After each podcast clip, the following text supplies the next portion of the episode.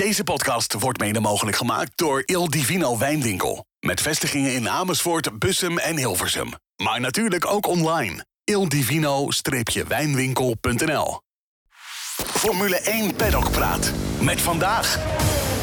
André, Frank, Gerard, Gwen en mijn naam is Bas Holtkamp. Welkom. Vanaf de redactie van Formule 1 Magazine, al 25 jaar het race magazine van Nederland, is dit Formule 1 Paddock Praat. Nou, vandaag een keer wat andere podcast dan normaal. We gaan het deze keer niet hebben over Max Verstappen. Daar hebben we het al eh, genoeg Weet over gehad dit jaar. Nou, misschien nog wel. Misschien nog wel, André. Eh, ja, zoals jullie weten zijn we natuurlijk bij elke Grand Prix aanwezig. Dus vandaag blikken we terug op de hoogtepunten van onze verslaggevers. Of nou ja, bij elke Grand Prix geweest. Gerard, er is één race waar je niet eh, aanwezig bent geweest, hè? Maar waar we wel voor betaald hebben. Ja, ja, ja. eh, eh, nee, Canada inderdaad, ja. Ja, toen, eh, ik moest in Montreal zijn, maar ik, eh, ik zat in Leeuwarden in een ziekenhuis inderdaad. Bijna hetzelfde. Ja, het is even ver, even ver hier vandaan. Vertel, wat, wat ging er mis? ja, wat ging er mis? Ja, de dag van tevoren, ik, eh, ik had alles al, alles was al in kannen en kruiken en ik had nergens last van. Ik was fit en eh, noem het maar op. En ineens eh, kreeg ik allemaal pijn en bleek dat ik een, een niersteen had. En dat is op zich, ja, is dat ook nog wel te doen voor de meeste mensen. Alleen bij mij was dat toch anders en moest ik naar het ziekenhuis. En ja, toen lag ik ineens in, een- in, eh, in een ziekenhuisbed in plaats van in een vliegtuig dat, op, op weg naar, naar Canada. Dus, Ja. en ik weet nog dat ik ehm, op de eerste hulp zei van... Hartstikke mooi dat jullie dat weten dat het een niersteen is. Mooi dat de pijn weg kan. Eh, maar haal die niersteen dan ook even weg, want ik moet morgen naar Montreal. En dat, dat ze me aankeken zo van... Je dacht toch niet dat je echt naar Canada eh, ging? Maar dat dacht ik toen nog wel. Eh, Ik- maar ik was snel bekomen. Ik weet nog, ik, ik hoorde dat en ik belde, Ja. ik belde Gerard op om te vragen van wat, is er aan, wat is er aan de hand? Ja. En eh, toen ik Gerard opbelde, volgens mij werd jij net een eh, ambulance Ja, ingereden. dat klopt, ja. Eh, ja, ja, ja. Gewoon nog even die telefoon Ja, opnemen. gewoon even Ja, de ja. telefoon opnemen. En, Ja. eh, ik, Ja. ik, ik had echt het idee dat hij zo stoned als ik weet niet wat eh, was. Zo, zo, Ja. zo, zo praatte hij. Maar, Maar dat hij is was- hier normaal. Maar goed, eh, dus het was wel, eh, dat was wel heel bijzonder. Volgens mij was het ook je eerste Grand Prix voor ons, of niet? eh? Nee, dat niet. Nee. Waar was je? Oh, Baku was je al geweest. Baku, ja. Monaco. Ja. Monaco natuurlijk zijn wij samen geweest. Ja, Ja. dat was Oh, ja, natuurlijk nog een race waar we niet zijn geweest. Toen stond jij op het vliegveld klaar. Dat was de Grand Prix van Emilia-Romagna. Ja, nou ja, ja, precies zoals je zegt. Eh, ik, was, eh, ik was onderweg eh, met de trein vanuit huis naar, naar Schiphol. En ehm, eh, eh, ik, zei, ik had er afgesproken met Peter, Peter van Egmond, onze fotograaf. We zaten op dezelfde vlucht. En eh Koen Greven van eh, NRC, eh, die, eh, die, eh, die ging naar zijn eerste eh, Grand Prix ooit Dacht hij. dacht hij. En eh, nou, die zou, we hadden een auto. Hij zou, ik zou hem een, beetje, een beetje gidsen. Hetzelfde hotel, eh, dezelfde huurauto. Ja, je kent dat wel. En eh, ik hoorde in de auto, of eh, in, de, in de trein hoorde ik dus al, kreeg ik een bericht van, eh, van collega eh, Erik van Haar van de Telegraaf. En die zei van, eh, hij zei van, nou, het gaat, het gaat, niet, het gaat niet door. Ehm, en die bevestiging die kwam ook heel snel daarna. Maar goed, ik was al op Schiphol. Dus eh, even met, eh, met Peter daarbij gekletst. En eh, Koen was natuurlijk heel teleurgesteld dat die, dat die race niet doorging. Ik ook, want Imola is een fantastische, fantastische Grand Prix. Maar ja, een half uur later zat ik weer in, in de trein naar huis. Maar er waren ook mensen die zaten al in het vliegtuig, toch? Sommige andere. Er waren ook mensen die zaten al in het vliegtuig, ja. Ja. Maar gelukkig professionals die gaan gewoon, die vliegen laat in en Ja. gaan snel weer weg. Oh, mooi. En als we kijken naar het slechte weer. Nou, eh, Frank, je hebt ook wat eh, voor je kiezen gekregen in eh, Brazilië. Ja, ik ben er tenminste wel heen gegaan. om te beginnen. Maar ook snel weer terug, hè? Ja, ook snel weer terug, ja. Eh, eh, ja, het was slecht weer op, eh, wat was het, op vrijdag geloof Vrijdag, ik. hè? Dat het helemaal, zwart werd het. En, eh, Ja, dat was een beetje nou, spookachtig, kan ik wel zeggen. Het was overdag en eh, het betrok helemaal, maar het werd echt ja, gitzwart. Bizar, heb ik nog nooit gezien. En eh, ja, het hele programma liep natuurlijk in het honderd. Ja. Maar het was eh, ook alweer, eh ook alweer leuk om mee te maken. ja, zeker. Ik- ja, ook hier en daar ging het niet helemaal goed langs, langs de baan natuurlijk. Met Ah. stukken die, die van de tribunes wegvlogen. En, eh, Ja, nee, wel, ja, dat klopt. En rond het circuit ging het ook niet helemaal goed met straatjes die onderliepen. En dat is bijna jaarlijks wel het geval in, in Sao Paulo. En nou ja, wat ook nog gebeurde is dat we natuurlijk eh, op zoek waren naar, eh, naar taxis. Ja. ja, zeker met, dat, eh, met, de, met het rare weer. Iedereen nam een taxi, dus ja, zie je er dan maar één te krijgen. Dus ja, toen, toen ben ik met een Belgische collega toch nog even door de wijk gaan zwerven, zeg maar. Om, om een taxi maar te vinden. Ja. Gevaarlijk En, daar. Dat is over het algemeen geen goed idee Nee. bij Sao Paulo. Want de Interlagos is niet alleen de oude naam van het circuit, maar het is ook nog steeds de naam van een, toch wel een prominente eh, favela in Ja. Sao Paulo. En gelukkig eh, hadden we een taxi en eh, wij stappen in. En de beste man gaat rijden en op een gegeven moment stopt hij ermee. Maar toen was het echt al, eh al pikken donker. Toen was het ook al wat later op, eh, op de avond. Maar dat was toevallig bij een favela waar wat ongure types eh, rondhingen. Oei. En dan denk je, eh, ja, hoe lossen we En dit nu? op? Ja. Nou, gelukkig stopte er een andere auto, konden we overstappen en eh, liep het uiteindelijk eh, goed af. Eh, en ja, in eerste instantie denk je nog, gewoon wel een aardige man, want die stopte om ons mee te nemen, taxichauffeur. Maar hij probeerde ons bij het hotel nog wel af te zetten met een eh, extreem hoge prijs. Oké. maar goed, uiteindelijk eh, allemaal goed gekomen. Dus eh, Ja. En was het niet zo dat die, die taxichauffeur een verkeerde brandstof in zijn tank had gegooid of zo? ja, dat was weer een andere dag. Ik had een, een taxichauffeur van het jaar ervoor gevraagd om... ja, je, je- het is toch handig om daar met vaste taxichauffeurs te werken. eh, al is het maar eh, vanwege veiligheid Ja. en eh, iemand die daar de weg weet. En deze beste man die stond, stond ook klaar. En ook zijn auto sloeg af. En toen vertelde hij wel dat hij voor het eerst naar een ander benzinestation was geweest. Waar ze, en hij reed op bio-ethanol. en dat hadden ze aangelengd met water of zo. Ik weet het allemaal niet. Oh, oh, oh. Maar in ieder geval, die auto die, die stopte er ook mee. Maar verder ging het helemaal soepel daar. ja. Verder ging het helemaal goed. Ja, mooie verhalen getikt. Pareltjes. pareltjes, dank je, dank je. Wat was het leukste verhaal wat je daar hebt eh, geschreven in Brazilië? Oeh, moet ik even denken. Er waren er heel veel, Bas. nee, nee we- oh, dat knipt je eruit. Nee, wat, eh, wa- wat wel grappig was, want we, we zijn natuurlijk een... eh, Formule 1 is een innovatieve sport. En wij zijn als, als titel natuurlijk ook heel in- innovatief. Hè? En we hebben een, een cover gemaakt met, eh, met behulp van artificial intelligence. En eh, nou ja, we hadden het zo rond die tijd net over. En eh, ik kreeg eh, last minute van Red Bull te horen dat ik een interview had met Pierre Wachier, de technisch directeur van Red Bull. En nou, ik liep even snel terug naar het mediacentrum. Ik dacht, ik ga even snel wat achtergrondinformatie opzoeken. Maar ik kan ChatGPT wel even gebruiken. Altijd Dus- handig in dat soort momenten. Ja, ja. ja mooi. Ja, modern als ik ben. Hè. Ik maak gebruik van de nieuwste technieken. Dus ik had wat, eh, wat eh, hoe noem je dat? Wat eh, prompts ingevoerd of opdrachten. Ja. En, en dat was vooral gericht op de, de, de passies van Pierre Wachier buiten de Formule 1. En ik kreeg een heel mooi verhaal dat die man helemaal bezeten is van luchtvaart, van vliegen. Dat hij een vliegprovet heeft. En dat hij de kennis uit de luchtvaart, dat hij die meeneemt naar Milton Keynes hè, voor, zijn- voor de Formule 1, voor zijn werk. Dus ik dacht, goh, dat is wel een leuke invalshoek. Mooi, mooie insteek, Ja, tuurlijk. dus ik eh, een bloknootje pakken. Ook nog een beetje oldschool misschien, maar goed. Naar, zeg maar niks. En Naar, Red Bull eh, lopen, hospitality. En eh, nou, Pierre Wachier die eh, schoof aan. En ik zeg tegen hem, nou, ik wil het graag met je hebben over je leven als Fransman in, in Engeland. Je, je werkt voor Red Bull, de RB19, Max Verstappen. Ik zei, maar ik wil wel graag even beginnen over, over luchtvaart. Hij zegt, hoezo? Ik zei, nou ja, ik heb toch ergens gelezen dat je een passie hebt voor, voor, voor vliegen. Hij zei, nee hoor. Hij zei, wat ik heb met vliegen is dat ik heel vaak in een vliegtuig zit, maar dat is er dan ook. dus nou ja, ik ben snel doorgeschakeld naar het volgende onderwerp. Maar het was wel een leuk verhaal. Ja, ja. Vond ik zelf, vond ik zelf. Ja, pareltje hoor. Ja. Oh, mooi. Ja. Dus kennen jou, Gerard. Wat is eh, jouw leukste verhaal wat je dit jaar hebt opgehaald? Want sowieso voor jou natuurlijk, hè? Je bent dit jaar begonnen bij Formule 1 Magazine. Mm. Dus natuurlijk, eh, vertel, hoe, hoe, het zover? eh Moet ik Gwen ook nog even ja, introduceren ja, natuurlijk. hè? Oh, Ja, ja, zo ja, ja, ja. Nou weet je, en, eh, zeker als je begint, dan is elk verhaal natuurlijk mooi om te doen. En, eh, en eh, zoals de mensen weten die ons blad lezen, doen we vooral mooie, mooie, mooie achtergronddingen. Hè? En mooie Ja. interviews, maar ook reportages. Vertellen wat je ziet. Op die manier kun je ook laten zien dat wij er zijn. Ehm, dus dat, dat, dat zijn altijd, elke, elk verhaal is wat dat betreft wel interessant. Alleen ehm, wat, wat je ook bijblijft is, ehm, is een, een reportage die mensen dan bijvoorbeeld niet snel ergens anders lezen. Ik bedoel, interviews met een Nico Hulkenberg of zo, dat, dat, ja, dat, dat is ook leuk om te doen. Maar dat kun je overal wel lezen. Maar Mhm. als je dan bijvoorbeeld achter de schermen bent bij Max Verstappen, hoe die wereldkampioen wordt, weet je, dat zijn unieke momenten. Ja. Dat kun je niet bij elke Grand Prix.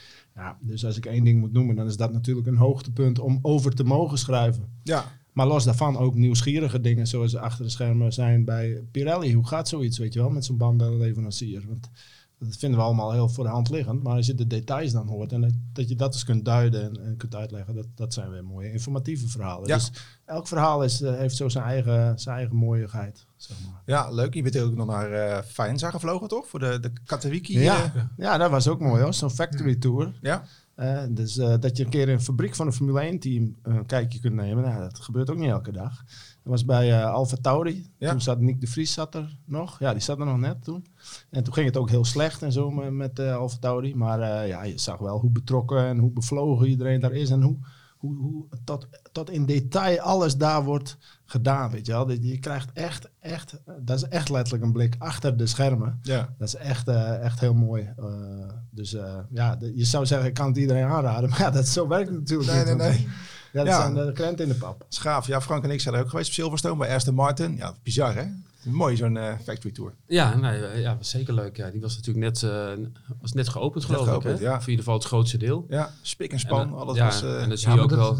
dat, dat is in, ah, ik, bij McLaren waar je ook komt, Ja. bij welk Formule 1 ook komt, Klinisch ook komt. Het is zo klinisch. Het is net alsof je in een, eh, in een, eh, in een operatieruimte in een ziekenhuis bent. Zo schoon. Ja, wat, ik Alles wel, is schoon. wat ik wel mooi vind, ik ben ook wel eens bij, eh, bij Red Bull geweest. En, eh, en dan zie je aan de ene kant is het, eh, zoals bij alle Formule 1 teams, is het heel erg high-tech. hè, Met windtunnels en alles wat in die auto zit of wordt zelf ontworpen en geproduceerd. Hè, van de schroefjes aan toe. In ieder geval Ja. bij Red Bull is het zo.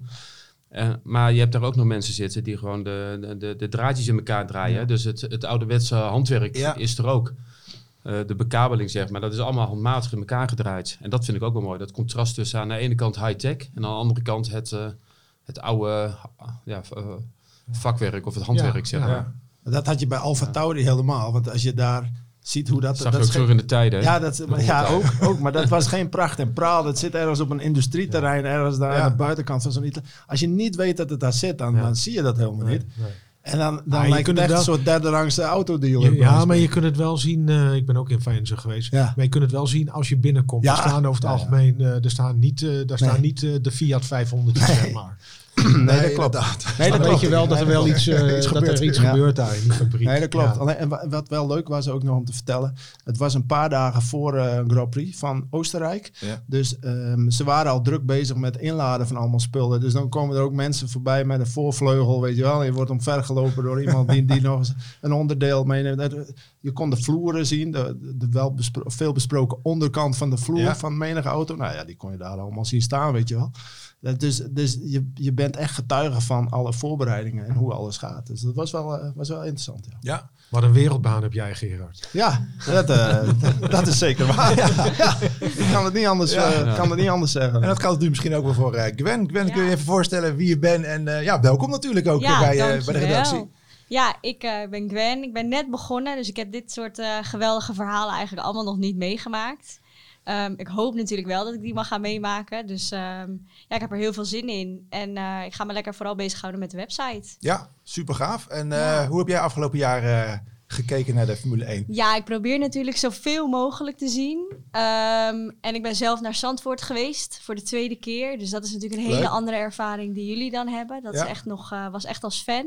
Toen wist ik ook nog niet dat ik hier terecht zou komen. Dus ehm, ja, dat is natuurlijk eh, met de regen en zo een prachtige race geweest. Ja, Frank en ik waren er ook en wij zaten, wij zaten lekker En we hebben je niet gezien. Nee, kan het nou? Had je iets oranjes aan toevallig? Ja. Eh, nee, eigenlijk Nee, niet nee. zelfs. Dus eh, ik Nee. had op moeten vallen. Ja, Ja. Maar je, je, je keek wel overal naar, hè? Op tv, Ja. vrije trainingen. zeker. Ik En je probeer la- echt, en je las natuurlijk altijd het ja, blad, hè? Tuurlijk, Ja. ja. Die zat er natuurlijk ook nog bij. Ja, Ja, precies. Nou, leuk Gwen, welkom. dankjewel. Ehm, ja, we Wat, wacht wat was voor jou dan het meest, het meest bijzondere moment voor jou? Eh, ja, nou, ik vond onze reis wel heel leuk. Sorry Frank. Eh, naar Dat snap ik. Monaco. Ja, Monaco, dat was wel heel tof. Ja, ook dat het de eerste keer was. Eh, leuke, leuke trip samen gemaakt. En ja, er gingen natuurlijk allemaal deuren open voor ons die, we, die daarvoor niet nooit open gingen. Ik bedoel, we hadden van André en Frank al gehoord. eh, doe zo'n hesje aan van de fotograaf. We gaan even die tunnel in.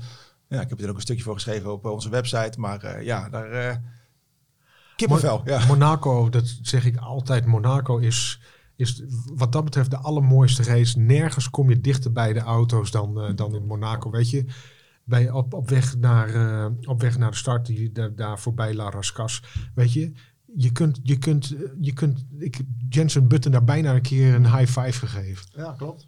Nee, dat klopt. Je loopt mensen letterlijk tegen het lijf in Monaco. Ja, en wij ook. Nee, maar ik bedoel, Nee, toen hij reed in de auto zit. in de auto. Oh, zo. Ja, op die manier. Zo. Nee, zeker. Zo dichtbij. Ja, ja. Ja, dat Maar was gewoon ook met uh, Gerrit en Week hoor. Wij gingen allebei een beetje ook eh, content maken voor social. En dan ben je Ja. dus in dat eh, hekwerk van die gaten voor de fotografen. En dan sta je er met je telefoon video's te maken. En dan denk je van, oeh, bijna dat je die, die, die, die auto's raakt. Of die helmen. Dat je denkt van, nou, zo dichtbij. Dat is Ja, echt ja, bizar. ja. ja, maar als bezoeker ben ik er ook ooit een keer geweest. En dan, en dan liep je gewoon naar de trein naar Nice, toevallig was dat. En dan liep je gewoon tussen allemaal monteurs door over straat en zo. En dan kwam er Daniel Ricciardo kwam ineens voorbij lopen. En, Toen zei hij, hey Gerard. ja, dat, en ik, ik zei, ik krijg groeten van Frank Woestenburg, zei ik toen al. Maar weet je, dat, dat soort dingen, dat is wel, als je echt een keer eh, dichtbij wil komen, ook als bezoeker, Ja. kan ik de mensen aanraden om naar Monaco te gaan. Alleen de kaartjes zijn een beetje duur. Maar, Nou, zijn ze overal tegenwoordig. ja, dus. dat, eh, dat is ook zo. Ja. Hoezo vond je het tripje met Gerard eh naar Nou, Monaco dat was de leuker eerste. De het- eerste keer is altijd bijzonder. Nee, de tweede Dan keer met- jou, eh Silverstone. Dat was ook geweldig. Ja, je zei dat je, dat je bij mij leuker vond dan bij Gerard. ja, ik, ik, ik kan me voorstellen dat als je voor het eerst naar een Grand Prix gaat en je gaat, eh, je gaat naar Gerard. Monaco, Ja, ja. dat je, je gaat naar Mon- Monaco, dat je denkt van, eh, weet je, het is, ja, het is het kroonjuweel. Ja. Je hebt, iedereen heeft die race op tv gezien. Met alle respect, het, en Silverstone is op een andere manier echt Ik vind. Silverstone leu- leuker dan eh Monaco. Ja, het, is het, Qua is het- beleving van is- de fans, is, is het het echte ook, is, het ook, Ja. is het ook, absoluut. Maar Ja. weet je, voor een eerste keer is Monaco natuurlijk, eh, ja, dat is wel, Ja. denk Ja, ik, het summum. Ja, Ja. De eerste keer die vergeet je nooit weer. Nee. Nee. Nee. Hoe zouden jullie dat dan tegen fans zeggen? Waar zou je echt als fan heen moeten gaan? Voor de eerste keer dan? Daar ben ik wel benieuwd naar. Wat is nou echt... Wat we de mooiste race vinden eigenlijk. Ja, gewoon om te, te Ja, beleven als fan. beleving. Gewoon De de, hele beleving. beleving. Want je gaat Ja. dan een, een weekend. Ja. Ik, Dus waar moet je dan ik zeg altijd van als je, als, je echt, als je echt wat wil in combinatie met het weer, met het eten, Monza. Ik Ja, vind- ik ben ook geweest als fan, maar ik moet zeggen, het was wel een vrij korte race natuurlijk. Ja, En, eh, maar de, de, de locatie, het ja, de locatie ligt is mooi. in het park. Het, Het is, park het is echt ja. fantastisch. En nergens is, is de beleving van, eh, van de fans, denk ik. Nou, misschien op Brazilië. Brazilië is ook echt geweldig. ja, ik heb meteen een andere race in gedachten. Dat is Singapore. Dat is een avondrace. Stratencircuit. Overdag kan je lekker eh, van, van het mooie weer genieten. Hè, even een duik in het zwembad nemen. Even naar de shoppingmall. En dan s'avonds naar de baan. En er gebeurt altijd wat. ja. Daarna Lekker weer. stap, eh, Het is eind daarna vliegen. op stap. Ja, daarna op stap. Uitslapen. Dus het is op zich... eh, ja, dat geldt niet voor mij natuurlijk. Ja. Hè, want wij zijn hard aan het werk. Maar als fan of zo zou je daar een, he- hele mooie week kunnen hebben. ja. Maar je hoort dat alleen wat de, verder vliegen. de meningen zijn eh, verdeeld. Ja. Misschien ook eh, goed om te horen welke race je misschien niet heen moet gaan. Als ik iemand een beetje hoor over eh, een race waarvan hij een beetje mokkend terugkwam, eh André. Ja, Ja, Las Vegas. de- ja, ik ben daar geweest. Die race, die race was natuurlijk eh, eh, heel, erg, heel erg leuk. Er gebeurde heel veel. Maar, ehm, ja, maar goed, dat is persoonlijk. Ik vind Las Vegas zelf, eh, ik ben, er, eh, ik ben er wel vaker geweest. Ik vind het een vrij eh, deprimerende stad. Weet je, ehm, al die, het, is, het is allemaal kietst, het is klatergoud, het is, het is lawaaierig, weet je. Je moet ervan houden. Ik hou er niet, niet heel erg van. Ik vind een beetje... Een be- nee, maar ik vind een, een, een beetje vind ik prima, maar dit is allemaal, het is gewoon, het Ja. is allemaal net te veel. En weet je, en die eerste nacht ook, ik sliep natuurlijk weer echt eh, waardeloos. En om half vier eh, ging ik naar beneden en ik sliep in de horseshoe, eh, midden uh, vlakbij het circuit. En uh, ik, ik kocht een, ik wilde een flesje water kopen. Uh, alles is natuurlijk 24 uur open. En dan zie je daar gewoon mensen, uh, weet je, die zitten daar vaak net iets, uh, net iets, net iets te dik. En uh, die zitten daar dan met hun, met hun, met hun drankje. En zitten de hele tijd maar op zo'n knopje te drukken. En denk ik weet je, het is gewoon, het, het is gewoon op de ene ik vind het gewoon uh, triest. Ja, weet de je, fruitautomaten bedoel je? Ja, al van die, uh, van die Ja. gokken, weet je. En iedereen moet, iedereen Ja. moet het vooral, uh, vooral doen wat hij zelf uh, wil. Maar ik vind dat, uh, ja, ik vind het een beetje, ik vind het gewoon een beetje een deprimerende omgeving. Ja. En als je kijkt naar de leukste paddock, de- of misschien wel de mooiste paddock, wat, wat- bij welke hebben jullie het idee van zo, hier, hier kom je echt er- ergens binnen. Dit is echt, eh, Mexico. ja? Ja, leukste paddock. Jee. Ja, ik, heb- ik bedoel, ik was in Qatar en daar hebben ze een hele nieuwe, hele mooie, grote, moderne. Maar ja, dat is niet eh, dat, je nou, dat het nou heel gezellig is of zo. dan. Nee. Dus het is ook maar net wat, ja, wat, wat versta je onder een mooie paddock. Ja, het was wel high-tech en eh, Ja. goed, goed geregeld. In Mexico doen ze zoveel uh, in de paddock. is echt niet, uh, is echt niet normaal. Er is een, eh, er is een Heinekenbar, eh, er is een schminkbar, er wordt ijs eh, op maat wordt er gemaakt. Je kunt het zo gek niet bedenken, eh, taco's en de hele mikmak. Je kunt het zo gek niet Ja. bedenken of het, is, of het is beschikbaar. Het is een, het is een knusse paddock. eh, eh, druk, maar niet, niet te druk. Ehm, ja, ik, eh, ik, ik, ik ben dit jaar weer geweest. Ik ben bij de eerste geweest, wanneer was dat vijf of zes jaar terug. Ja. Toen Mexico terugkwam op de kalender. En nu ben ik dus weer geweest voor de tweede keer. Maar het was echt een, eh, verschil van eh, dag en nacht. En ik begrijp heel goed waarom Mexico al een paar keer eh, is gekozen tot beste Grand Prix van het jaar. Vanwege de ijsjes. Nou, ook. En ik ben dit jaar voor het eerst in Mexico niet met de taxi, maar met, met de metro naar het, eh, naar het circuit gegaan. Dat werd mij door iedereen eh, afgeraden. Vanwege de, nou laat ik het zeggen, het is niet de meest veilige stad ter Nee. wereld, weet je. Als je daar vanaf het vliegveld komt, je ziet van die lege truck staan met allemaal van die agenten met zo'n enorm eh, mitrailleur voor hun borst. Kogelvijf fres staan. Welkom. Helm, helm op en zo'n eh, zo'n sjaal voor. Ja. Het is, je weet echt niet, je denkt echt dat je in oorlogsgebied Ja. bent als je daar komt. Maar, maar met de metro, eh, het, was, eh, het was een paar haltes en daarna met de bus. Ik was voor 60 cent was ik klaar van mijn, voor de deur van mijn hotel. Eerst met de bus en daarna met de metro tot bij de ingang van het, eh, van het circuit. Nooit eerder gedaan. Als ik weer heen ga, ga ik Pak nooit meer weer, anders ja. doen. Nou, mooi. Kijk, ik Ja. denk dat het paddocks hangt, eh, maar dat, dat kunnen andere heren eh, nog beter vertellen dan ik. Maar paddocks hangt ook een beetje af, denk ik, van het circuit, het soort circuit. Want op een stratencircuit, hè, zoals in Baku, eh Azerbeidzjan, was niet zoveel te beleven, zeg maar, in een paddock.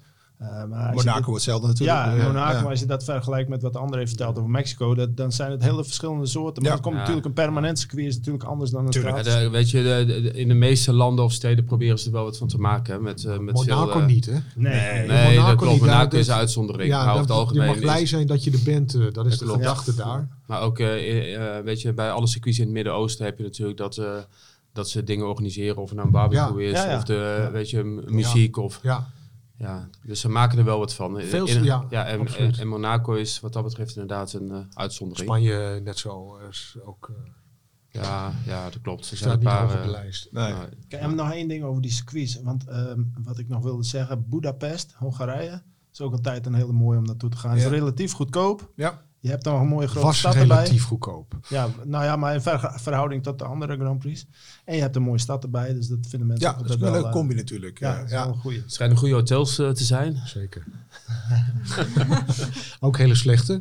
Oh, Maar sinds een paar jaar ook een hele goede. Oké.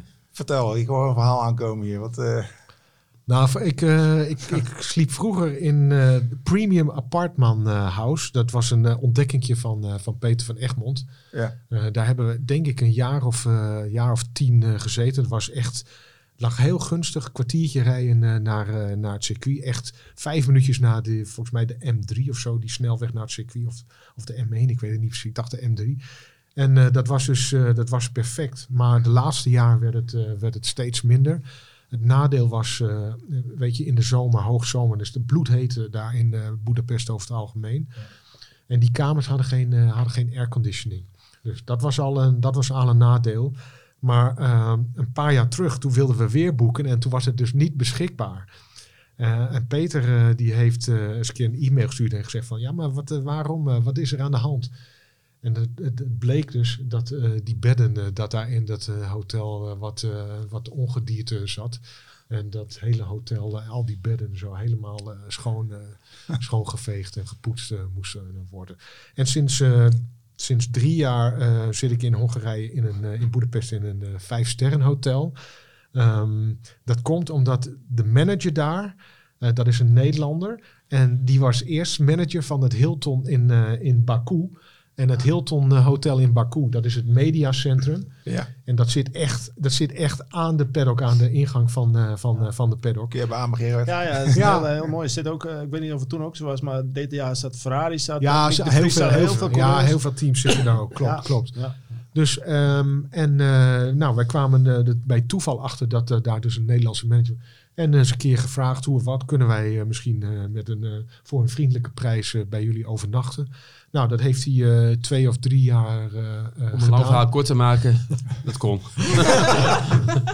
Het kon. En Peter heeft, daar, Peter heeft daar nog een paar jaar geëxposeerd. En Peter heeft nu ook eh, de afgelopen jaren geëxposeerd in dat eh, nieuwe hotel waar hij werkt in, grappig. eh, Oh, ja. in, eh, in Boedapest. Dus Leuk. vandaar Ja. het beste hotel voor mij eh, elk jaar eh, bij de Grand Prix. Ja, maar ik, ik, die van Qatar, eh, daar ben je ook geweest, toch? Ja. Qatar is ook goed. Ja, dat is ook wel, eh, maar wel heel apart met de actualiteit van vandaag, eh, de dag, met, eh, met eh, Israël en Hamas. Toen ik daar was, dat was in het weekend dat dat, dat, dat gebeurde, Ja. op 7 oktober. Toen, toen eh, dat was op een zaterdag, dacht ik. Dus de dag dat Max Verstappen wereldkampioen werd, zeg maar. En dat hotel waar ik in zat, daar, ehm, daar, was daar is ook zo'n, er zijn twee etages die zijn afgesloten voor, voor bezoekers. Dus dan mag je niet komen. Vrouwen of? Nee, eh, nee, gewoon voor iedereen. Want Oh. daar wonen dan eh, mensen. Ah. Maar wie dat dan precies zijn, want de gemiddelde Qatari woont niet in zo'n luxe duur hotel op de 32e verdieping. Maar bij de ingang stonden ook allemaal van die, eh, van die, van die metaaldetectors. Alsof je het vliegveld opkomt, zeg maar. Daar zo doorheen en zo. Dat je denkt van, maar Qatar is het meest veilige land ter wereld, zeggen ze altijd. Dus ik dacht, waarom staan die dingen hier dan? Heb ik toevallig een keer gevraagd, deden ze een beetje vaag over. En later hoor je dus dat in, in Doha, dat in hotels Hamas her en der zou hebben gezeten. Weet je wel, Ah. de leiding. En dan de- ga ik iedere keer terugdenken van... zou dat ook in dat hotel Ja, zijn geweest precies. waar wij dan zaten? Dus, maar ja, goed. Weet je, dat, dat, zo zie je maar weer dingen in het Midden-Oosten... of het nou Jeddah is, waar André dan, dan ook was met die aanslag toen. Ja, En, en zo is dit met Qatar. En Dat is toch een andere wereld waar je dan in bent. Ook weer heel, heel eh, bijzonder hoor. Maar wel leuk ook van de races in het Midden-Oosten. Ze zorgen heel goed voor, eh, voor, eh, voor, de, voor de gasten. Eh, weet je, niet alleen journalisten, maar ook de buitenlandse gasten die daar komen. Er wordt heel veel gedaan, heel veel georganiseerd. En meestal hebben ze ook eh, ehm, zeg maar hotels die worden aangeboden voor, een, voor een schappelijke prijs. Dat, dat is echt iets wat je eigenlijk alleen nog maar bij de Grand Prix in het Midden-Oosten hebt. Nou, ik al bij, bij de intro gezegd, we gaan het niet hebben over Max Verstappen. Ik wil het nog heel even hebben over Nick de Vries. Ehm, wanneer merkten jullie wat in de, in de paddock? Dat er wat speelde, dat het niet helemaal ging zoals het... eh, Zal ik eh, beginnen? Ja, is goed. Dat is eh, op dag 1 ongeveer. Bahrein Ja, de- toch? Ja, Bahrein, de eerste, ja. ik was bij de eerste Grand Prix in Bahrein. En nou, dan, ja, goed, dan zie je elkaar voor het eerst sinds langere tijd weer. Hè. In ieder geval de teams, de, de, mensen en, en, alles wat er omheen hangt. En dan hoor je natuurlijk ook de eerste verhalen. En Nick is een hele aardige jongen en ook een, eh, ook een goede coureur. Maar je kreeg wel al meteen een beetje het idee dat het niet helemaal lekker zat achter de schermen. Eh, Hoe? Wat, eh, ja, dat ga ik nu vertellen. ja. En Nick was, hij was natuurlijk aangekondigd als, als kopman. Hè? Ik bedoel, Frans Stoos, de teambaas, had al gezegd van we, we, verwachten dat hij er vanaf de eerste kwalificatie staat. Helmut Marko had hem ook echt als eh, de kopman genoemd. En ik denk dat hij zich ook een beetje als zodanig is gaan gedragen vanaf het begin. Ik Ja. kreeg in ieder geval wel al te horen dat bij de post-season test na het seizoen ervoor in Abu Dhabi dat hij eh, daar best wel heel erg kritisch... Oh, dat vertelde Frans me. hè, Dat hij daar wel heel erg kritisch was op eh, de auto en wat er allemaal niet deugde. En dat eh, met name de een aantal engineers er niet zo heel blij mee was. hmm.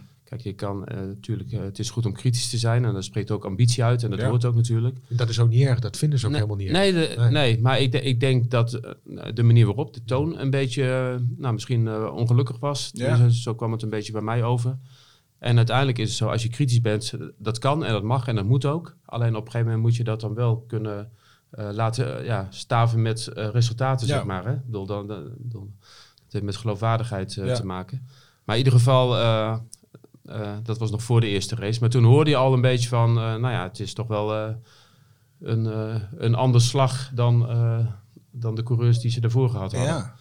En nou ja, dat, uiteindelijk is hij afgerekend op resultaten natuurlijk. Maar je merkte toen al dat er wat niet helemaal lekker zat. Ja, Ja. ja. Ja, En ik denk dat het verwachtingspatroon uiteindelijk ook onrealistisch hoog was. En eh, dat, dat mensen, en daar is hij voor mijn gevoel te veel in meegegaan. Ik denk dat hij meteen had moeten zeggen van jongens, ik ben, ik heb wel weliswaar eh, veel eh, jaren al dat ik meeloop in de autosport en ook bij Formule 1 teams betrokken ben geweest als uh, testcoureur en noem maar op. Alleen ik ben nog steeds een debutant, afgezien van die ene race het jaar ervoor voor Williams dan. Ja. En ik heb wel tijd nodig om aan die auto te wennen. En ja, goed, dat, dat heeft hij denk ik niet heel handig gespeeld. ja. En jij Gerrit? Ehm, ja, nou, ik, eh, ik eh, ken hem eh, wat langer dan, dan alleen uit de Formule 1-wereld. Omdat ik ook wel over hem schreef in Formule 2 en zo. Hij staat ook bekend als iemand die zichzelf ook nog eens veel druk oplegt. En ehm, nou, dat opgeteld bij wat Frank zegt, ben ik het mee eens. Dat hij, dat, heeft het iets te veel omarmd, zeg maar, die leidersrol. Hij had het zelf wat op, op de rem moeten drukken. Ehm, op moeten trappen. En kijk, uiteindelijk maakt hij ook te veel fouten. Heeft hij zelf ook wel toegegeven. Maar dan geef je eh, Marco en Toast ook, en. Horner eigenlijk ook, ja, die geef je een stok om mee te slaan. Ja. En dat is denk ik ook het probleem eh, geweest eh, van, van hem. Dus Ja, het was ook uh, karakterologisch als je kijkt naar uh, Helmut Marco en, uh, en Nick. Dat, dat, zijn tegenpolen eigenlijk. Hè? Nick een beetje diplomaat en een beetje voorzichtig. Ja. En Helmut Marco, Marco een echte racer en niet lullen maar poetsen. Ja. Ja, en dat... Maar ja. het, blijft wel Nick vreemd. had weinig krediet, denk ik. Bij, uh, nou, precies. Maar ja. daarom blijft het dus vreemd dat ze hem dus zelf hebben genomen. Ja. Het is niet dat ze aan hem vastzaten of zo. Ze hebben er echt bewust voor gekozen. En dat snap je eigenlijk achteraf niet als je hoort nee. hoeveel problemen nou, ze er dan mee hadden. Hij werd ook wel eens uh, uh, een veilig alternatief genoemd. Hè? Eigenlijk bij gebrek aan. En ik wil niks afdoen aan, aan Nick en zijn kwaliteit. Want hij kan natuurlijk best wel rijden. Alleen ik denk dat hij op het verkeerde moment bij het verkeerde team is gekomen. En dat hij ook te weinig tijd heeft gekregen. Maar hij heeft natuurlijk ook niets geleverd. Ja, ik weet, niet of hij, ik weet niet of hij andere opties uh, had uh, uiteindelijk. Ja, ja, want ja, maar goed, uh, weet je, Logan Sargent, Williams. Nee, Williams maar, niet. Nee, maar hij, hij, hij, kon ook toen naar Alpine, voordat het met Gasly rond was. Ja. En, um, en hij heeft toen de test gedaan in Hongarije met, met Jack Doohan, uh, Giovinazzi oh, en De Vries. En De Vries was veruit de snelste. Um, dus als dat met Gasly, met Alfa Tauri niet was, was doorgegaan met Red Bull dan, uh, dan had hij misschien wel bij Alpine. Maar ja, je, kunt je afvragen of dat, of dat al veel had uitgemaakt. Maar um, dat zullen we natuurlijk nooit weten. Nee. En hij had natuurlijk ook een hele slechte auto, die Alfa Tauri, aan de ja. ene kant. Aan de andere kant, dit gold voor Tsunoda ook. Ja. Schijt ook heeft hij ook te weinig. Ja, ja, ja dat is Tom uh, Coronel. Ja, ja. maar weet je, kijk ook met, met, met Tsunoda. Kijk, Tsunoda heeft natuurlijk wel uh, wat meer uh, Formule 1 ervaring. Uh, dat van Nick beperkte zich tot, tot één race in Italië en wat, wat, wat, wat testwerk. Maar wat ik, wat ik, wat mij, wat ik, kijk, Tsunoda ook, kijk naar, kijk naar, kijk naar de starts. Hè, toen ze, allebei reden vorig jaar. Ja. Kijk, kijk hoe Tsunoda naar voren En dat is een beetje, denk ik, ook uh, het manco van, uh, van, uh, van Nick de Vries geweest. Um, aan de ene kant begrijp ik het wel, maar hij wil die auto heel houden en hij neemt. Tenminste, ik zag het bij de start er niet vanaf. Je, hij, je ziet hem niet de risico's nemen of een handigheidje hebben waarin die zomaar in één keer drie, vier plaatsen vooruit wint, ja. uh, nee, dat, nee, dat zei Tom Coronel ook. En daar was ik het wel mee eens. Dat Nick is waarschijnlijk te lang testcoureur geweest. Ja, ja. Ja, dat weet je, racen is iets, uh, iets anders. En uh, wat Frans Toost ook zei van Formule 1 is ook weer iets anders dan WEC of Formule Tuurlijk, of ja. weet ik veel wat. Dus um, en om jou, op jouw beginvraag terug te komen. Uh, ik merkte in, uh, natuurlijk Frank, uh, we praten uh, hier elkaar allemaal bij als we mm -hmm. iets horen. en Frank had dat al verteld over, over Bahrein. En in Miami ben ik na de race naar Frans Toos gegaan. Ik zie het nog voor me. er was echt helemaal, dat weet je, die, die, die, die, die tenten, die hospitalities, die stonden allemaal op het veld van, van in dat stadion. En uh, die van Alfa Tauri was echt, dat was echt, als je binnenkwam stond die direct links.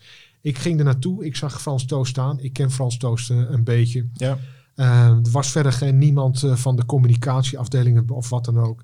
En ik zei, ik zei, ik zeg, ik zeg meneer Toos, ik zeg, heeft u misschien even voor mij? Hij zei, ja, hij zei, kom. Wij stonden daar met, ons tweetjes in, in die grote ruimte.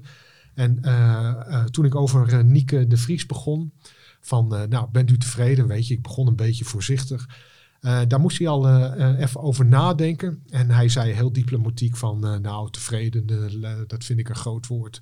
we hebben daarna nog wat langer gepraat toen, toen de band niet meer liep. en toen besefte ik eigenlijk al dat Nick de Vries bijna een, een verloren strijd ja. streed. Ja. En later hebben we ook gezien en ook gelezen dat uh, Helmoet Marco eigenlijk Nick de Vries uh, bij uh, Alfa Tauri heeft binnengeloodst. En dat Christian Horner eigenlijk ja. ja, dat en, niet zo'n goed en, idee vond. En, en, Frans Toos die wilde eigenlijk ook Mick Schumacher misschien ja. wel liever. Hè? Ja. ja, en de theorie is ook natuurlijk dat ze gewoon iemand nodig hadden tot het moment dat Ricciardo weer op snelheid was natuurlijk. Ja.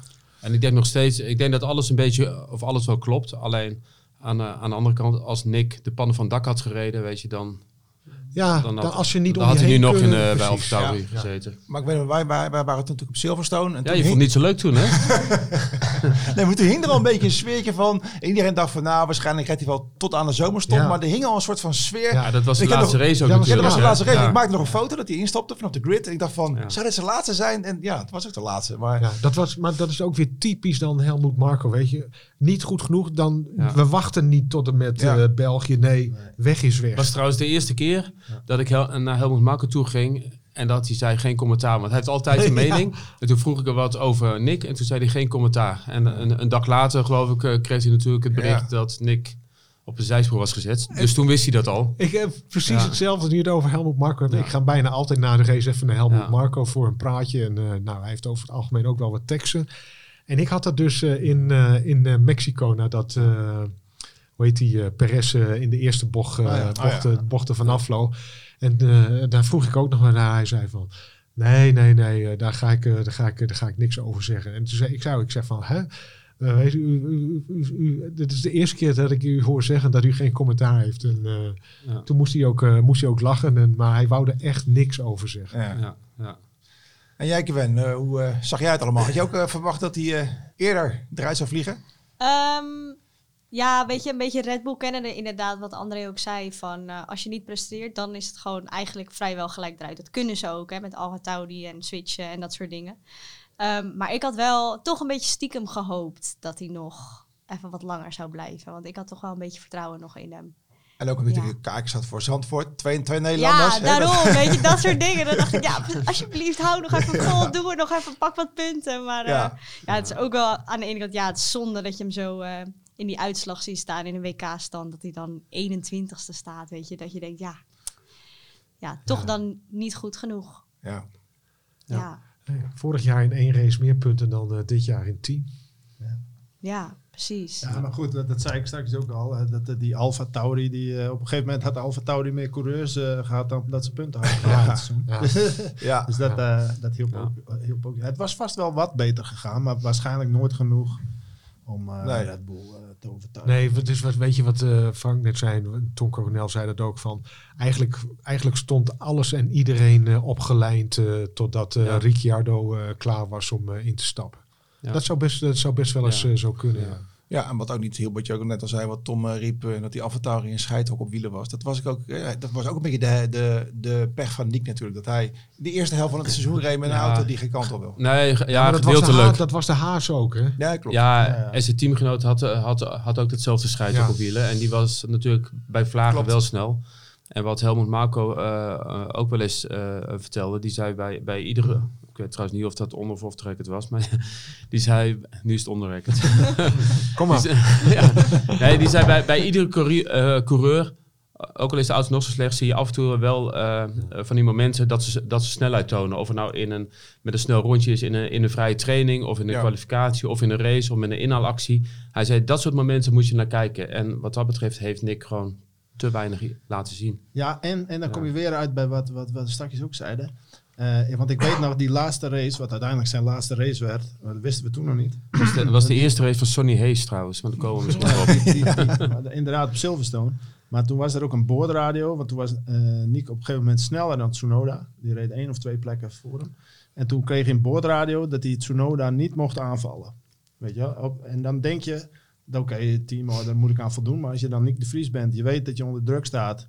Misschien dat ze, een, eh, dat ze je wel willen wegsturen. Nou, dan had ik echt gedacht van, eh, krijg de tering maar. Ja. En dat ga ik dus wel doen. En, en dat, natuurlijk was dat niet gewaardeerd geworden. Maar als je daarmee wat had kunnen laten zien, weet je wel, dan...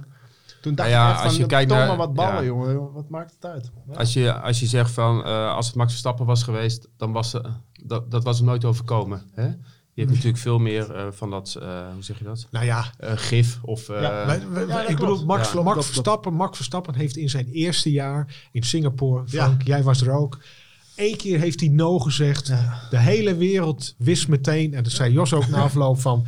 Dit is Max Verstappen en ik, eh, ik ga voor Ja. niemand aan de kant. Als je me voorbij wil, dan haal je me maar in. Ja, inderdaad. Ja. Einde discussie en nou. Ja.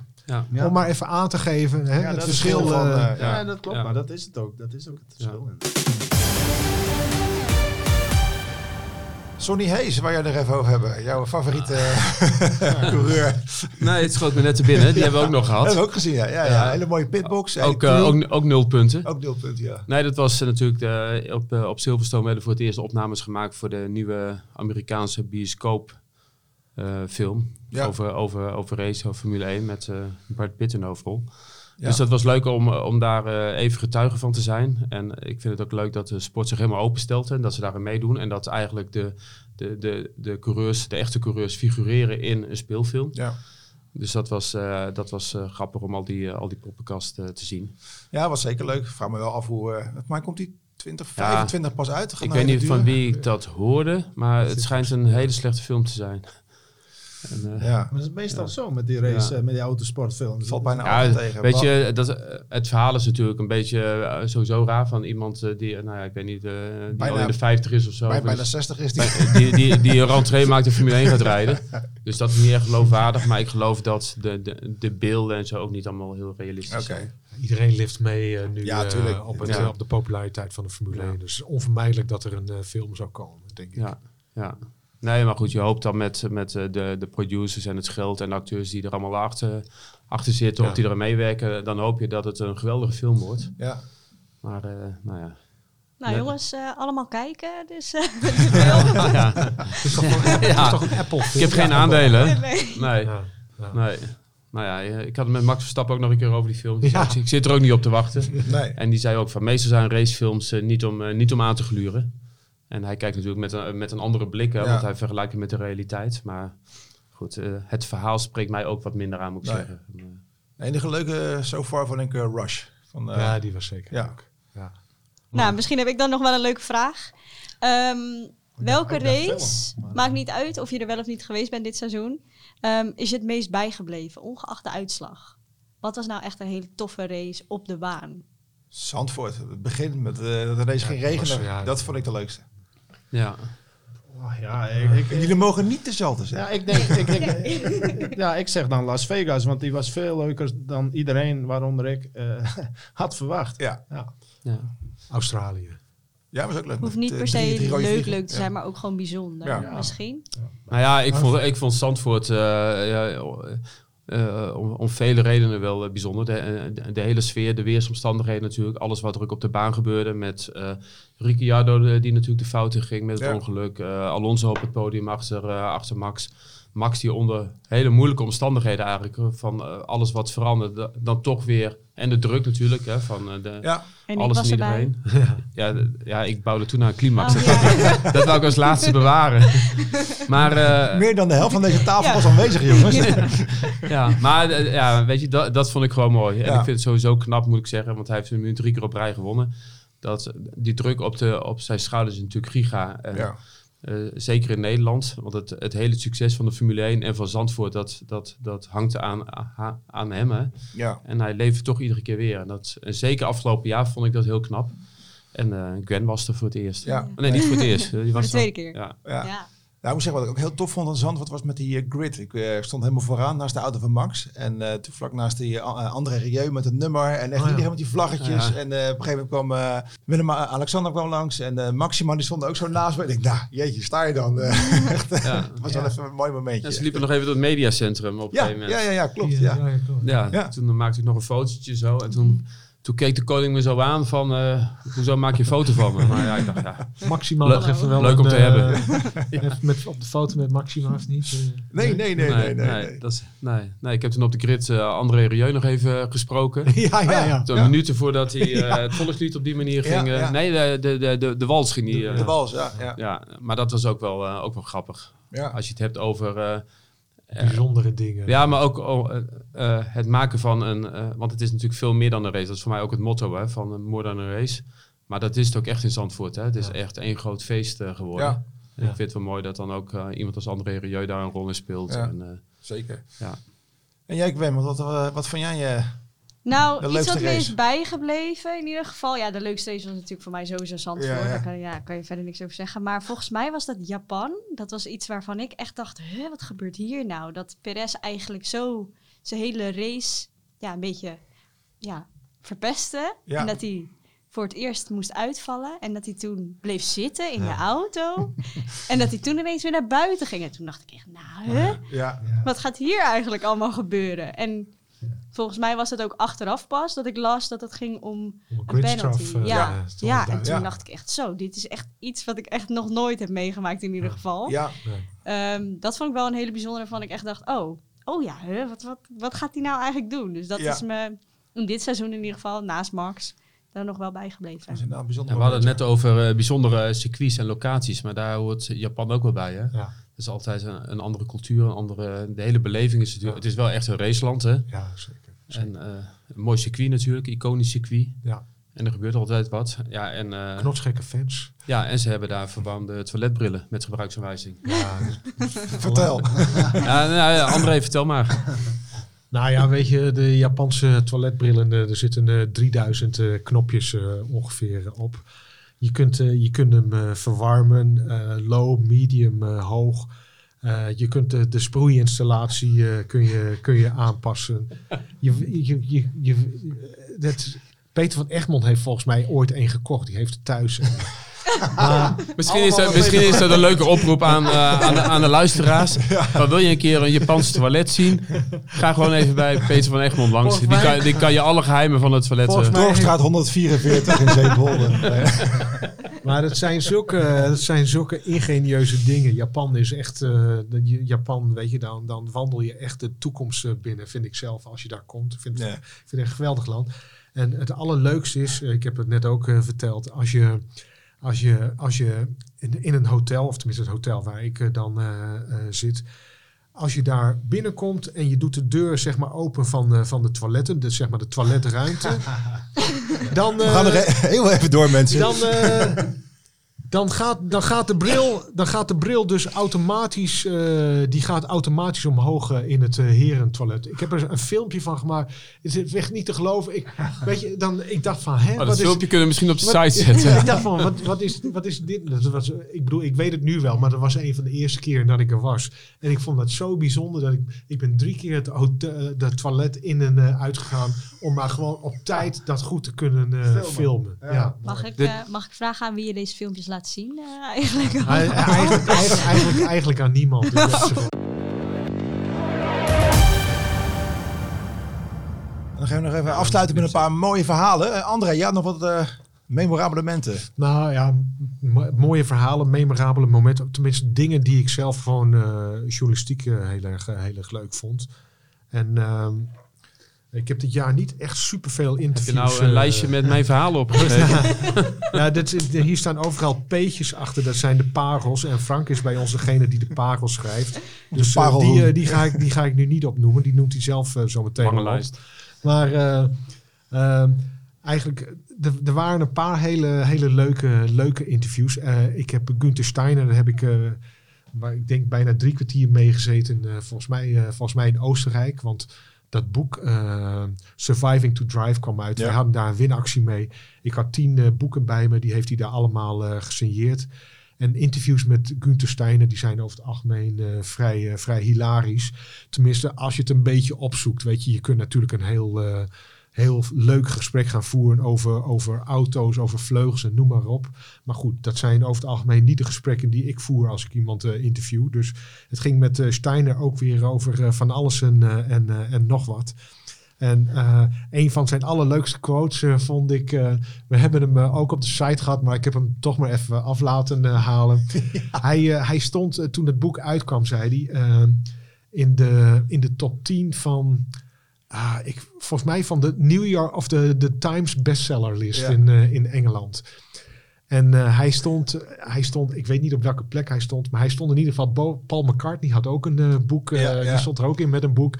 En toen zei hij zo: I, I fucking sold, I, I, I, I, I sold more books than fucking Paul McCartney. eh, weet je, want zijn boek, dat was natuurlijk een enorme hit Ja, eh, ja, toen, ja. Het, eh, toen het uitkwam. Dus dat vond ik, eh, vond ik wel heel leuk. En daar ging hij ook, eh, daar ging die ook heel lang op door. En hij vertelde. Hij, zei- hij zei toch, eh, ik heb meer fucking boeken verkocht dan Paul McCartney. Ja, ja, ja, ja, ja. ja. Sorry. Oh, sorry. Ja, Ja, en ongeluk was op de site verschenen. Ik Ja. heb meer boeken verkocht dan fucking Paul ja, McCartney. ja, ja. ja, dat, eh, het F-woord stond eh, net, even, eh, net even verkeerd. Eh, dus, maar dat was, eh, dat was heel leuk. Wat ik ook heel leuk vond, maar op een andere manier. Dat was een nou, best wel emotioneel gesprek, vond ik, met, met Frans Toost. Dat had ik, dat had ik op woensdagavond in, in Las Vegas. Ik was Frans Toost, nou ja, wat ik al zei, die ken ik een, beetje. Vooral natuurlijk van dat jaar dat Max Verstappen Ja. bij, bij Toro Rosso reed. Maar eh, Frans Toost die zat op eh, dinsdag eh, op dezelfde vlucht vanuit Amsterdam naar Las Vegas. Voordat we instapten, even een beetje met hem gepraat, dit en dat. En toen zei ik zo, ik zei van, nou, ik, zie je morgenavond alweer. Toen zei ja, ja, ja, zei ik, ik weet het wel. Want wij hadden dus die, dat interview op woensdagavond. Ehm, ik, was er, ik was er wat eerder. En eh, die stond, die stond te wachten en die stak zijn hand al omhoog. Hij zei van, eh, kom we gaan hier zitten. We zaten een beetje, een beetje achterin, want voorin was het eh, redelijk druk. Ehm, de, de, de PR-mevrouw eh, Fabiana, die was er nog niet. Ik zei, moeten we nog op haar wachten?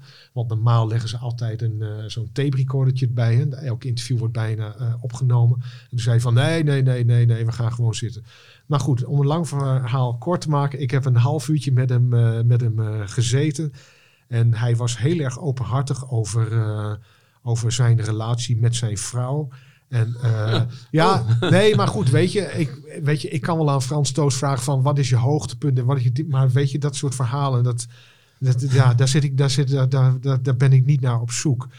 Dus, eh, dus ik wilde graag weten, want eh, weet je, hoe dat, hoe dat is, zo'n relatie. Want die man is natuurlijk heel ver weg. Al die mensen in de thuis, Formule 1 die zijn zo vaak weg.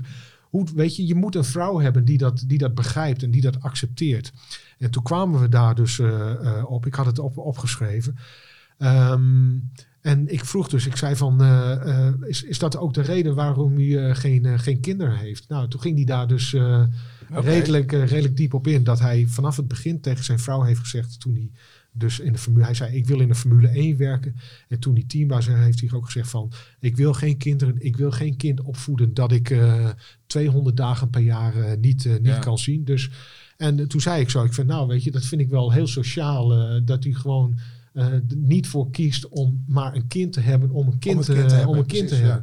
En nou, zo'n soort verhaal Ja. werd, het, eh, werd het dus. En uiteindelijk eh, op het eind werd hij wel, wel best wel eh, emotioneel. En toen hadden we het ook over. Want Fabiane was erbij komen te zitten en het ging over feestje.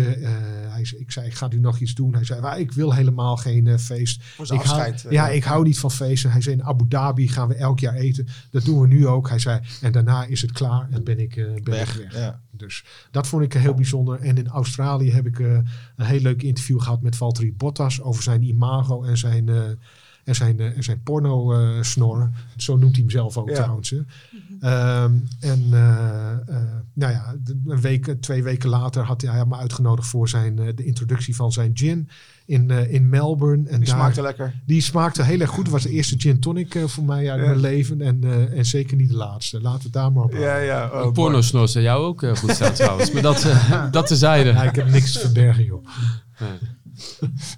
Eh, jij hebt natuurlijk eh, met zijn eh, vrouw of zijn Ja. vri- vriendin gesproken. Ja, in België, Tiffany Cromwell, dan, dan hoor je zeg maar het verhaal een beetje van de, van de andere kant van wat André net vertelde. Dat was een verhaal ehm, die we maakten voor het blad met, eh, met de partner van de coureur. Ja. De partner van de coureur is altijd toch weer, ja, die, die beleeft het dan weer van een andere kant. Alleen zij is ook nog een topsporter. Ook veel weg van huis natuurlijk. wielrenner, Ja. een wielrenster, dus eh, op, op hoog niveau. Dus ja, dat, dat, ehm, dat geeft weer een heel andere draai aan, eh, aan, aan het verhaal. Ehm, en wat, eh, wat- nu we het toch over partners en familie en zo hebben, wat ook opvallend was, ehm, vond ik in Qatar, met die titel van Max, dan, dan is het al de derde, Ja. zeg maar. En toch, hè, eh, het is, ik bedoel, ik ben pas begonnen, dus ik heb ze zo vaak ook nog niet gesproken. Maar als je dan tegenover Jos Verstappen zit ehm, en je vraagt nou, hoe hij dat ervaart en wat hij ervan vindt en zo, dan, dan zit je toch vooral op zo'n moment tegenover een gewoon oprecht hele trotse vader, weet je wel. En niet een vader van een coureur of iemand die verstand van zaken heeft of iemand die zelf gereden heeft, maar gewoon tegenover een, een echt oprecht trotse vader. En dat kon je echt merken in dat gesprek. Oh, mooi. En eh, dat, dat, dat zijn ook de dingen dat je denkt van ja, dit, dit doet ertoe, weet je wel. Ja. Dit, dit gaat over zoveel meer dan alleen maar rondjes rijden en eh, dat soort dingen. Ja. Dus eh, dat zijn ook momenten die je bijblijven. Ja. Dat zijn nou eigenlijk ook net de leuke dingen van, eh, van Ja. dit werk. Ja, ja zeker. Ja. Ja, nu we het over... je kijkt naar mij, eh, Bas, Oh, alsof ik moet afsluiten. Nee, de, dag, ja, de, dag eh, af, de dag afsluiten van eh, Frank Woestenburg. Nee, ja, Adeltjes. Gerard, heeft het over, eh, Gerard heeft het over Jos. En ik heb eh, tijdens het seizoen eh, op een gegeven moment nog een verhaal gemaakt met Jos over, over rallyrijden. Ja. Dat is een nieuwe passie. En, de, en juist die andere verhalen vind ik, eh, vind ik wel leuk. En dan, dan, dan, dan, dan zegt hij inderdaad dat het een hobby is. Maar het moet, de, de ambitie en de, de, de eerzucht die klinkt er nog wel in door, zeg maar. Dus ja, dus dat vind ik dan wel mooi. En ja, als je het hebt over, over leuke en bijzondere verhalen. Ik vind altijd de verhalen in de kantlijn vind ik leuk. Weet je, inderdaad niet eh, de verhalen over bandenmanagement en eh ronde, rondetijden. En ik weet nog in Zandvoort had ik, had ik nog een, een verhaal met David Falsecci. Dat is Ah, een, ja. van de, Oh ja. een van de leukste, grappigste eh, mensen in de paddock, vind ik. Ja. Die, eh, die, die man heeft zoveel humor. Dat is eh, een nou ja, oud eh, Formule 2 coureur. Ja. Formule 2 kampioen ook eh, geweest. Maar een van de weinige Formule 2 kampioenen die de Formule 1 niet gehaald heeft. En hij is nu analist voor eh, Sky eh, Italy. Mhm. En eh, dit jaar ook nog een eh, race geschorst geweest. Na, na, na, na een verkeerde vrouwenvriendelijke opmerking. En maar, maar die man kan met zoveel humor en passie praten Ja. over Formule 1, over Ferrari en over zijn leven. En Ja. eh, nou ja, eh, het ging net even over familie en vaderschap. Maar goed, hij, hij is ook eh, eh, vader van, eh, van een klein eh, eh, babytje. En daar kan hij dan ook over vertellen dat hij niet te vaak weg wil. En eh, nou ja, dat, is, het is, dat- dat zijn leuke verhalen om te maken, eh, vind Ja. ik. Dus daar kijk ik... eh, Wil ik nog eentje aan toevoegen? eh, het, eh, het verhaal uit Sao Paulo, de reportage. Dat heb ik ook eh, laatst ergens eh, geschreven. Dat vind ik echt een verhaal wat zo goed bij, eh, bij onze... Bij onze eh, sorry, dit is een beetje een wc-eend eh, opmerking. Maar dat echt Ja. heel erg goed bij, eh, bij, bij ons blad eh, past. Ja. De reportage over eh, dat de Grand Prix van, eh, van Sao Paulo in Brazilië... Dat dat ook een, eh, Ja, over de sociale impact van de van sociale impact, impact, dat dat ook een, eh, ja, een, een, een economisch verdienmodel voor de mensen in de favela daarnaast is. Ja. Weet je, dat zijn, ja, Ja. Ja, dat ik- zijn verhalen waar ik heel erg op aansla. Ja, ik, had, eh, ik had me in Brazilië een beetje verdiept ook in, eh, in, nou ja, in, eh, in, eh, in de sociale impact van zo, op de sociale impact van zo'n race. Een kromme zin trouwens, maar goed. En mijn, mijn intentie was ook om met iemand, de local, eh, de, de vervelen bij het circuit in te gaan. Ja. Nou, dat, is, dat is me eh, niet gelukt. Dat gaat hopelijk volgend jaar wel lukken. Maar dan, dan hoor je ook eh, de, de verhalen van de mensen eh, eh, die er wonen, zeg maar, en wat het allemaal betekent. En dan, ja, dat is dan toch wel... eh, dat contrast is wel, eh, wel eh, gigantisch. Ja, hè? ja. Het, het miljardencircus dat op bezoek komt. En de mensen verderop die hebben geen elektriciteit en stromend water. En, eh, maar dat zijn wel eh, zijn mooie verhalen. Maar toen las ik bijvoorbeeld ook, of ik had me eh, erin verdiept op Google, dat de grootste favela van Sao Paulo, daar wonen gewoon meer dan 200.000 mensen. En dan is de favela van Interlagos is, is nog maar een kleintje, kleintje, niet van 10.000 mensen. Ja. Maar als je dat allemaal bij elkaar optelt, hoeveel mensen er in die stad onder mensonterende omstandigheden Ja. leven. En dat is dan wel shocking. En nou ja, goed, dan vind ik het wel, ik vind eigenlijk dat eh, Formule 1 dan ook wel een morele verplichting heeft om wat voor die mensen, in ieder geval bij die vervelen, daar terug te doen. En eh, een, een partij als Heineken doet dat bijvoorbeeld ook in Brazilië, Ja. door, door, door culturele of eh, edu- eh, hoe noem je dat, Ja. projecten met een educatief karakter te Mhm. ondersteunen. En ja, goed, dat, dat zijn ook mooie verhalen om te maken in ieder geval. Nee, zeker. Ja. Ja, om, ik dacht even om hem af te sluiten. Ehm, laten we dan eh, nog even één ding doen. En we het kort. Liedje zingen? Nee. Oh. Eh, het seizoen beschrijven in één woord. Eén woord, hè? Niet twee? Historisch. Ja, het is een open deur. Maar als je nou ja, 19 van de 22 races wint, nou, dan is het toch wel historisch.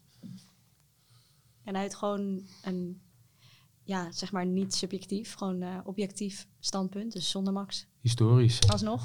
Ja, ja, ja. Ehm, ik zou eh, denk ik zeggen ehm, ongeëvenaard. Want dat was het en dat blijft het denk ik ook. Eh, dominant. Oh jeetje. Uh-oh. Saai. ja en eh, eh, ik moet zeggen, eh, gezellig. Maar dat is meer dan als je bij een race bent en iedere keer weer de mensen... Was leuk in. Silverstone, Frank. Ja, jou is het minder. Nee, maar het is, het is wel altijd, nou, misschien ook een feestje om weer bij een race te zijn, Nee, moet ik zeggen. Want er gebeurt zoveel. Dat is Dus het is ook wel eh, heel bijzonder. Ja. ja, baanbrekend. Ja. Ja, en, en helemaal, niet zo, helemaal niet zo saai, vind ik eigenlijk hoor. Zoals zo, zo- veel mensen wel. Ik heb hier het lijstje met de Grand Prix. En als je dan een beetje zo op kijkt, jongen. Ik bedoel, heel veel gekke slotfases. Zoals Australië. Heel veel eh, regen. Dit was als eh, afsluiter eh, bedoeld. Ja? Ja, Ja. daarom. één woord. eh, Gerard. Ja, oké, nou ja, goed. Maar dus in ieder geval, lees het jaaroverzicht, mensen. Daarin kun je alles nog eens teruglezen over al die mooie Grand Prix. Want het was helemaal niet zo saai. Dat kun je in ons blad lezen. Dat zeggen wij toch ook niet, dat het saai was? Nee, nee, nee. Maar heel veel mensen vonden het saai. Nou, dat vond ik op zich best meevallen als je alle Grand Prix zo eens bij langs gaat. Dus, ehm, dus dat. Nou, mooi. Nou, jij- bedankt. Ik had al gezegd. Oh ja. En jij, eh, Gwen? wel. Je Sluit ze af, Nee, eh, Gwen. ja, ik denk dat ik het wel eens ben met Gerard. Nee, eh. je moet een ander woord. Oh, ander woord. Nou, dan ga ik toch zeggen best wel magisch. Magisch, mooi. Ja. Nou jongens, bedankt. Bedankt voor het luisteren. Tot de volgende keer.